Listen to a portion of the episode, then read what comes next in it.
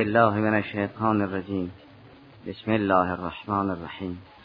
و اذ قال ربك للملائکه انی جاعل فی الارض خلیفه قالوا اتجعل فيها من يفسد فيها ويسفك الدماء ونحن نسبح بحمدك ونقدس لك قال انی اعلم ما لا تعلمون. وعلم آدم الاسماء كلها ثم عرضهم على الملائكة فقال انبئوني بأسماء هؤلاء إن كنتم صادقين. قالوا سبحانك لا علم لنا إلا ما علمتنا إنك أنت العليم الحكيم. قال يا آدم أنبئهم بأسمائهم.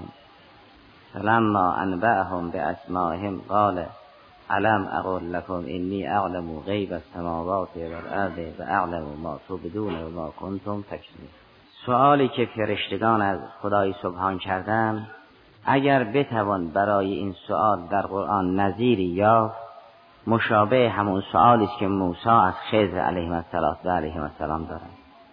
سوالی است برای استعلام و استخبار. انسان وقتی در برابر یک حقیقت عظیم قرار می‌گیرد و می‌خواهد بفهمد قهرا خود اجازه سوال میده. سوالی که در او هیچ نحوه شاعبه اعتراض نیست. نظیر سوالی که در جریان تالوت در سوره مبارکه بقره ذکر شده است از اون قبیل نیست. آیه دویست و چهل و هفت سوره بقره این است که وقال لهم نبیهم ان الله قد بعث لكم طالوت ملکا قال و انا یکون له الملک علینا و نحنو احق بالملک منه ولم یعت ساعتا من الماء.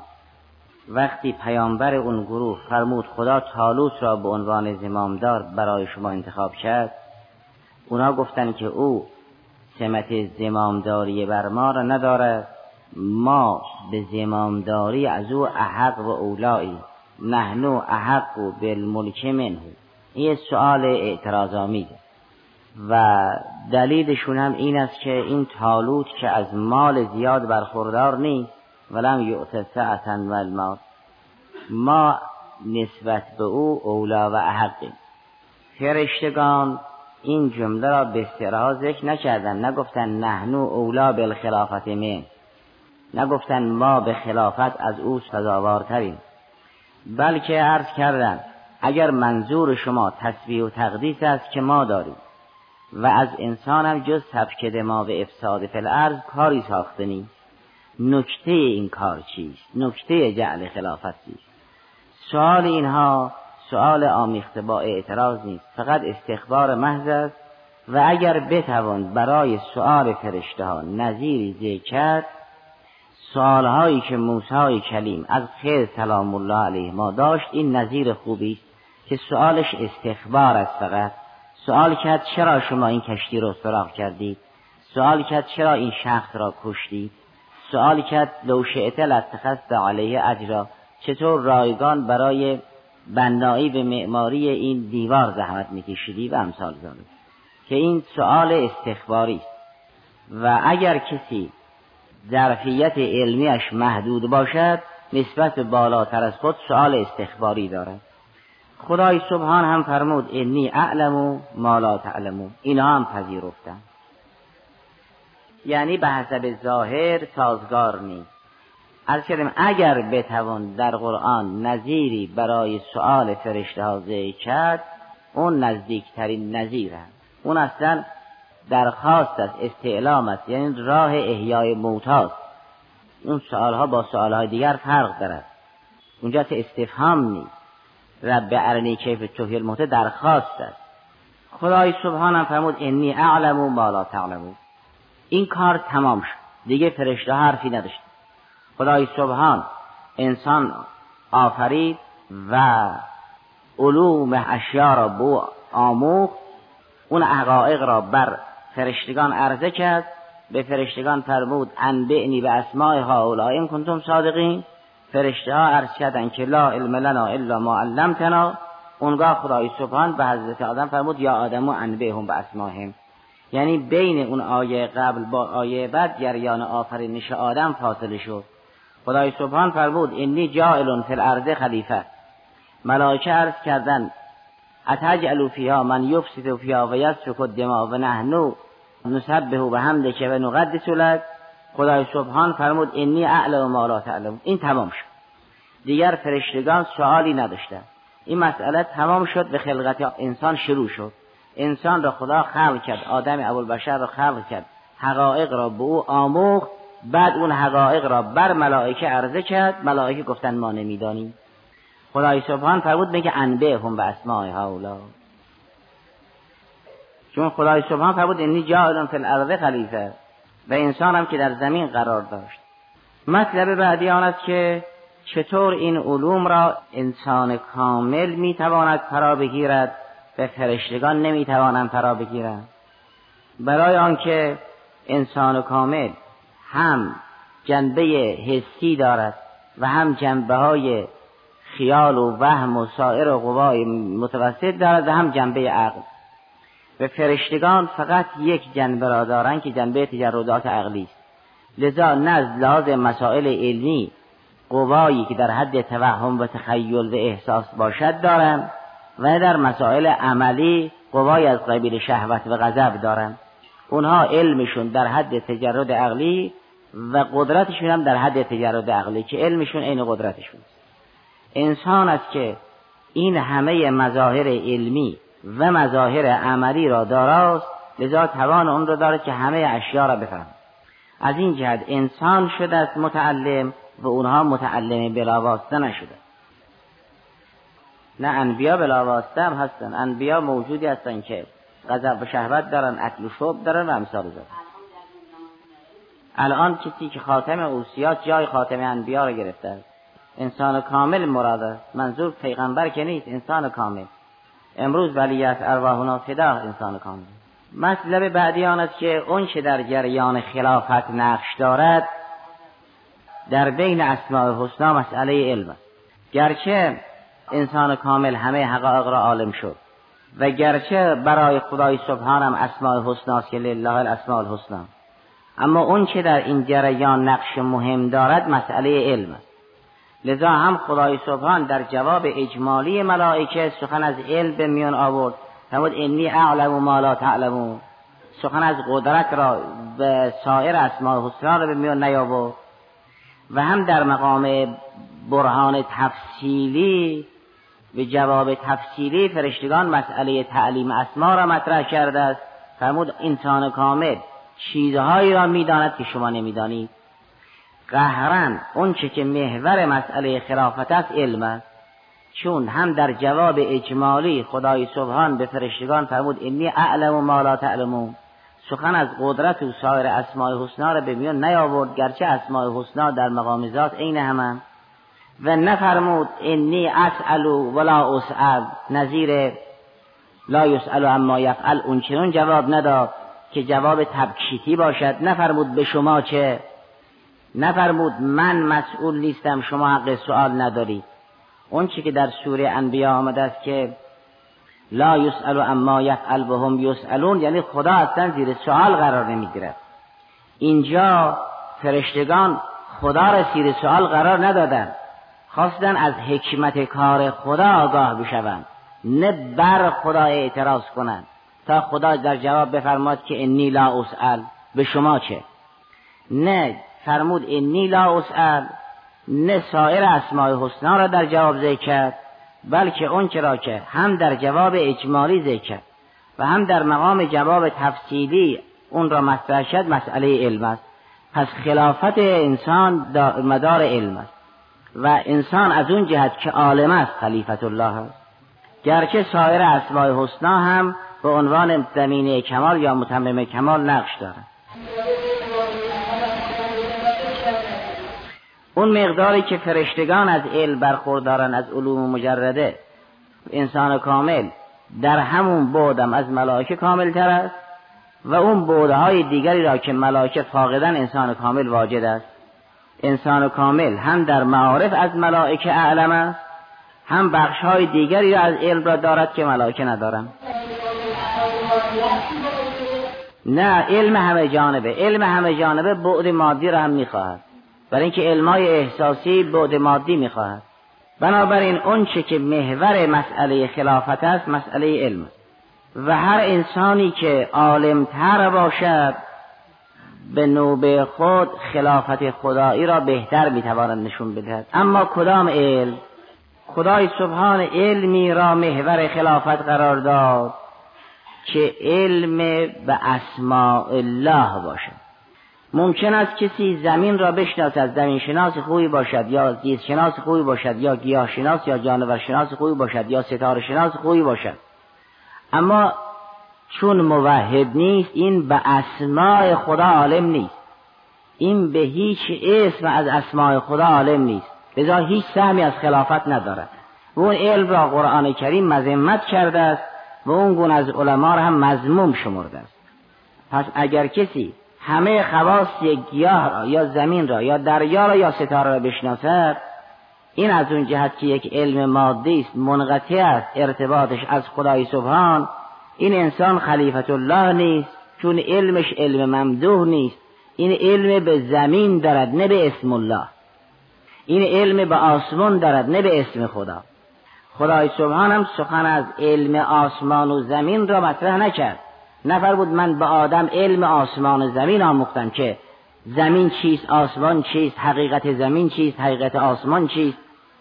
حقایقی که در عالم هستند من اونها را از این جهت که حقایق عالم اسماء اللهند یاد انسان کامل دادم.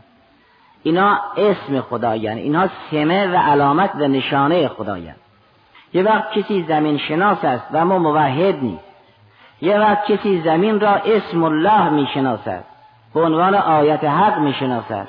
این را سمه خدا و نشانه خدا می‌داند.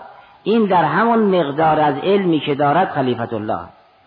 انسان کامل چون به همه اسرار عالم عالم است می‌تواند بگوید من هر جا را می‌بینم وجه الله را می‌بینم. این علم است که انسان را خلیفه می‌کند. و الا ممکن است کسی همه ستاره ها و کهکشان ها را بشناسد. و دور از رحمت حق باشد و خلیفت الله نباشد. برای اینکه او آسمان ها را شناخت نه اسماء الله را. علمی که اسماء الله را می‌شناسد از عبادت و اطاعت جدا نیست. چون اسما مسما می‌خواهد. اینا سمه اویان منظور اسما هم الفاظ نیست. یعنی حقایق. زمین اسم است. مسمای این زمین چیست؟ آسمان اسم است. اینا اسم کیه این در این دعاها که می‌خوانیم خدایا تو را قسم میدم به اسمی که با اون اسمت کوها رفی شد. با اون اسمت آسمان مرتفع شد. با اون اسمت شمس روشن شد. با اون اسمت زمین پهن شد.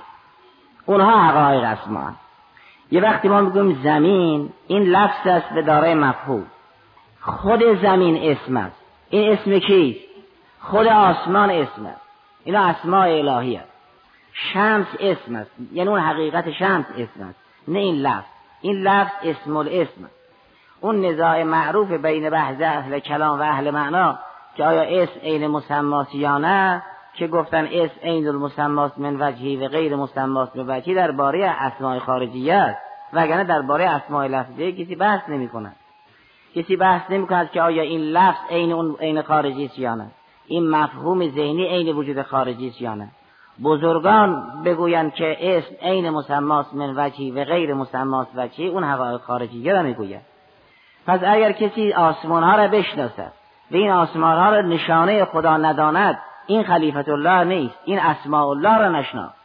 لله الاسماء الحسنا اگر کسی این حقایق را به عنوان سمه حق نشانه حق اسم حق بشناسد موحد است و خلیفت الله و علمی که به زوات اینها تعلق بگیرد. اما ارتباط اینها به خدا تحت پوشش علم نباشد. اون علم نه تنها انسان را خلیفت الله نمی کند بلکه انسان را از ساعت قدس اله دور می کند. در سوره مبارکه غافر که دانشمندان مادی را نکوهش می کند در آیه 83 میفرماید که فلما جاءتهم رسلهم بالبینات فرحوا بما عندهم من العلم. و حاق به هم ما و بهی یستهزئون. وقتی انبیا پیام الهی را به این مردم دادن اینا به همون علوم مادی که داشتن خوشحال بودن. همون علم طب علم هندسه علوم مادی که داشتن به خوشحال بودن. این که می‌بینید الان دنیای علم منهای دین پیام انبیا را نمیپذیرند برای آن است که به همین علمشون خوشحالند اینا عالم هستند اینا طبیب هستند اینا مهندس هستند اینا منجم و ستاره شناس هستند اینا دل دریا را میشکافند اما این علمی نیست که انسان را خلیفه حق بکنه. خدا فرمود این علم باعث نشاط دنیایی ایناست. ترهو به ما عنده من العلم. پیام پیام آوران ما را اینا نشنیدن. و این سبک گرفتن پیام انبیا خود اینها را غرق می کند و حاق به هم ما کانو به یستهزئون. حاق به هم یعنی احاط به هم یعنی این سبک گرفتن پیام انبیا خود این دانشمندان و روشنفکران را فرو می‌برد. اینها را غرق می کند و بر اینها محیط می شود و اینها را در همون اون خواسته های خامشون دفن می کند حاق به هم یعنی احاطه به هم پس علمی که به اشیا تعلق بگیرد و اشیا را اسماء الله نداند این زیونبار است در بحث آیه قبل هم خلق لکم ما فی الارض جمیعا ثم استوى الى السماء فسواهن سبع سماوات. اونجا به عرضتون رسید که خدای سبحان فائده آفرینش این نظام را همون توحید و تسبیح و تکبیر و تحمید معرفی کرد. گاهی میفرماد ما آسمان ها خلق کردیم لتعلم ان الله علی کل شیء قدیر. گاهی میفرماد به شما نعم دادیم برای اینکه ثم تذکروا نعمت ربکم. یا برای اینکه بگو سبحان الذی سخر لنا هذا ما كنا له مقرنین. یا لتکبر الله علی ما هداکم که بحثش گذشت. کمتر لذا خلافت ملائکه کمتر از خلافت انسان کامل است. خلیفه بالقول المطلق انسان کامل است. ملائکه هم خلیفت الله هست اما خلافت موسمی و مقطعی. انسان چون همه اون علوم را بیش از ملائکه دارد خلیفه بالقول المطلق است.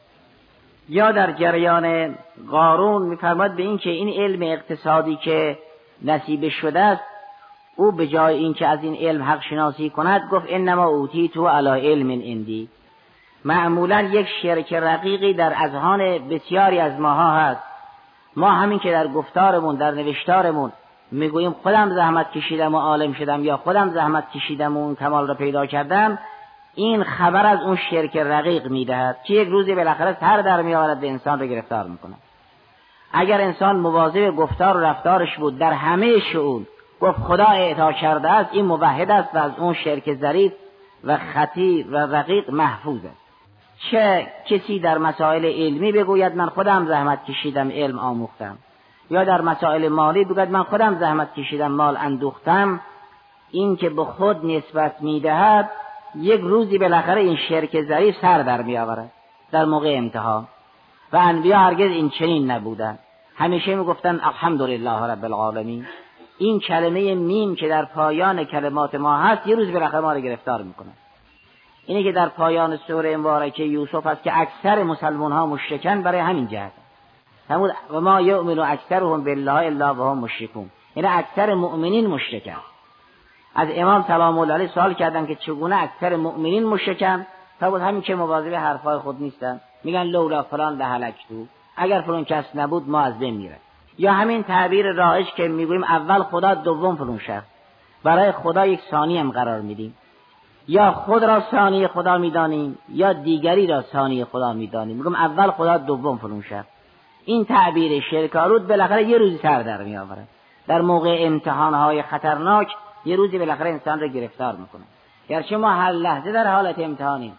این چنین نیست که هیچ لحظه ای فارغ از امتحان باشید اما امتحانهای مهم گاهی سال یک بار یا سالی دو بار گاهی عمری یک بار اتفاق میافتد. در صدر اسلام امتحانهای مهم سال یک بار یا دو بار بود. با اینکه انسان هر لحظه در حالت ابتلاست اما در سوره مبارکه توبه فرمود مگر اینها نمیدارن که یفتنون فی کل عامل مرتن او مرتین. اینا سال یک بار یا دو بار وقتی مسئله جنگ پیش میاد امتحان میشن. امتحانای عمومی خدای سبحان این چه نیست که هر روز باشد.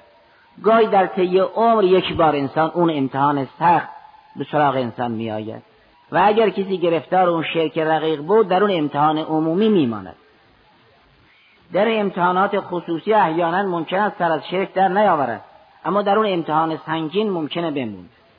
لذا در سوره یوسف فرمود اکثر مؤمنین مشکن و موحد کسی است که نه خود را ببیند و نه دیگری را. و به استناد همون آیه سوره نل که به ما بکن من نعمت من الله همه نعم را از ناحیه خدای سبحان بداند پس علمی که به جهان تعلق بگیرد و این جهان را مرتبط به خدا نداند این علم ممدوح نیست و این گونه از علما خلیفت الله نیست. اون علمی که به اشیا تعلق بگیرد از اون جهت که اشیا اسماء الله و سمه حقم و نشانه حقم این علم ممدوح است و این علم انسان را خلیفت الله می کند چون خلافت درجاتی دارد هر درجه قویتری سایفکن درجه بعدی است. اینا که علمشون کمتر است خلیفت و خلیفت الله هم و اون انسان کامل خلیفت الله است لذا علما خلیفه انبیای ورثه انبیای این که رسول خدا صلی الله علیه و آله وسلم بود اللهم ارحم خلفایی سه بار تکرار کرد. از کردن خلفای تو کیست مگر اصحاب انصار خلفای تو نیستند فرمود کسانی هستند که بعدا خواهند آمد به من ایمان میآورند و امر معروف بکنند نهی از منکر بکنند و مانند. معلوم می شود علمای دین خلیفه رسول الله هم و رسول الله هم که خلیفت الله هست. اینا خلیفت الخلیفت علمی که به اسماء عالم تعلق بگیرد علمی است ممدو به انسان را خلیفه حق می‌کند. اونها که علمشون کامل است خلیفت الله هم علمای دی الهی که علمشون محدود است خلیفه انبیا و انسانهای کاملا و از این جهت خلیفت الخلیفند و خلیفت الله هم واسطه این معیار خلافت خواهد بود. چون که معیار ارث هم همین است. العلماء ورثت الانبیا و ارث پیوند می‌خواهد. غیر از علمهای کسبی یه علم پیوندی می‌خواهد. انسان تا پیوند نداشته باشد که ارث نمی‌برد. ارث آن است که مالک به جای مالک بنشیند نه ملک به جای ملک. فرق ارث با به این است که در بی ملک جای ملک بنشیند. شما وقتی که چیزی را می‌خرید چیزی را میفروشید مبادلتون مالن به مالن است. مال جابجا جا می شود اما در مسئله ارث مال جابجا جا نمی شود مالک جابجا جا می شود مال سرجاش محفوظ است. قبلا مورث زمام این ملک رو داشت. الان وارث زمام این ملک رو دارد. ملک جایش را عوض نکرد. با چیزی تغییر جا نداد. مالک های جای دیگر رو گرفتن. انسان وقتی می‌تواند وارث انبیا باشد که بعد از ذهلت اونها بتواند جای اونها بنشیند. ولی علوم سر جاش محفوظ است. این علوم را به چیزی نمی‌شود عوض کرد و مبادره کرد. این کالا چیزی نیست که انسان با خرید و فروش حل کند چیزی علم بخرد. یه چیزی بدهد علم بگیرد. این چنین نیست. باید برود به جای عالم بنشیند. تا به جای عالم ننشست علم به او نمی‌دهد.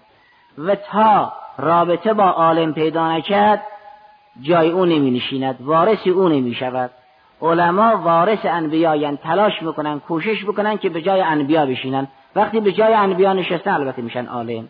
یعنی علم راستین که در قیامت هم علم با اونها هست. به این علم محور خلافت الله در دنیا و در برزخ و در قیامت هم خواهد بود. اونها ارث کامل می‌برن البته. کمالش مال اونهاست. وگرنه خلافتش را که خود رسول خدا صلی الله علیه و سلم فرمود ارحم خلفایی فرمود اونهایی که بعدا خواهند آمد اونها خلفای منن. علمای الهی و رسی انبیا هستند منتها ائمه معصومین میراثبر کاملا و حتی به منزله نفس خود رسول خدا هستند طبق آیه مباهله دیگران میراثبر ضعیفن. پس اون چی که در مسئله خلافت مهم است مسئله علم سایر اسما نقش دارند اما در پرتو علم. خدای سبحان هم در جواب اجمالی فرمود اینی اعلم ما لا تعلمون. هم در جواب تفصیلی مسئله علم را مطرح کرده است. و فرشتگانم باز در جواب تفصیلی عرض کردند که که لا علم لنا الا ما علمتنا. فرشتگان گفتن ما اهل تسبیح ما اهل تقدیسی خدای سبحان نفرمود این انسان کاملی که من خلق می‌کنم اونا اهل تسبیحن اهل تقدیسن با اینکه خدای سبحان همه این انسانهای کامل را به این اسمای فعلی ستود. درباره یونس سلام الله علیه فرمود فلولان نو کان من المسبحین لبث فی بطنی الی یوم یبعثون. تسبیح را به یونس هم نسبت عواب بودن را به داوود و سلیمان و ایوب و امثال ذالک نسبت داد و نعم العبد انه عواب و اذکر عبدنا ایوب. این عواب است. نعم العبد انه عواب درباره داوود درباره سلیمان علیه السلام و علیه السلام فرمود اینا عوابن کثیر و رجوع اینا دائما به یاد ماین آبه یعنی رجع. اینا مرتب دارن به طرف ما میان. یه مسافری که مرتب دارد به وطن خودش برمیگردد هیچ توقف ندارد میگن عوابون یعنی مرتب دارد رجوع می‌کنن. تا توقف نیست. خدای سبحان درباره داوود درباره سلیمان درباره ایوب علیه السلام و علیه السلام فرمود اینا عذابن یا دائم الرجوع بعضیا فرمود اصلا اینا علی انابه این انابه اگر از سلاسی مجردش ناب ینوبو باشد یعنی اینا مرتب در نوبتن. چندین نوبت با ما مراجعه می‌کنن. اگر از ناب ینیبو باشد که دیگر سخن از نوبتگیری نیست چون ناب ینیبو یعنی انقطع ینقطع او یعنی اینا به ما منقطع شدن یعنی از هرچی بود بریدن. خب اگر کسی از هر چه غیر حق است برید منقطع الله است این عواب است این اهل انابه است. یعنی برید اصلا. از غیر حق برید. این ناب عن غیر الله و اتصل بالله سبحانه و تعالی. خب یه همچه اوصافی را خدای سبحان در قرآن برای انبیا ذکر می‌کند. در جواب سوال فرشته ها نمی‌گوید اون انسان کاملا اهل تسبیح است اهل تقدیس است عواب است منیب است. یا مثل نو سلام الله علیه کان عبدا شکور او شکور است. چون همه اینا افعالن و افعال اون برد معرفت و علم را ندارد. تسبیح کار است تقدیس کار است شکر کار است او و انابه کار است. همه اینها فعلن. اونی که به همه این فعلها بها می‌دهد علم است. و اون که پیشتاز است و همه این اوصاف را به دنبال می‌برد اون علم است.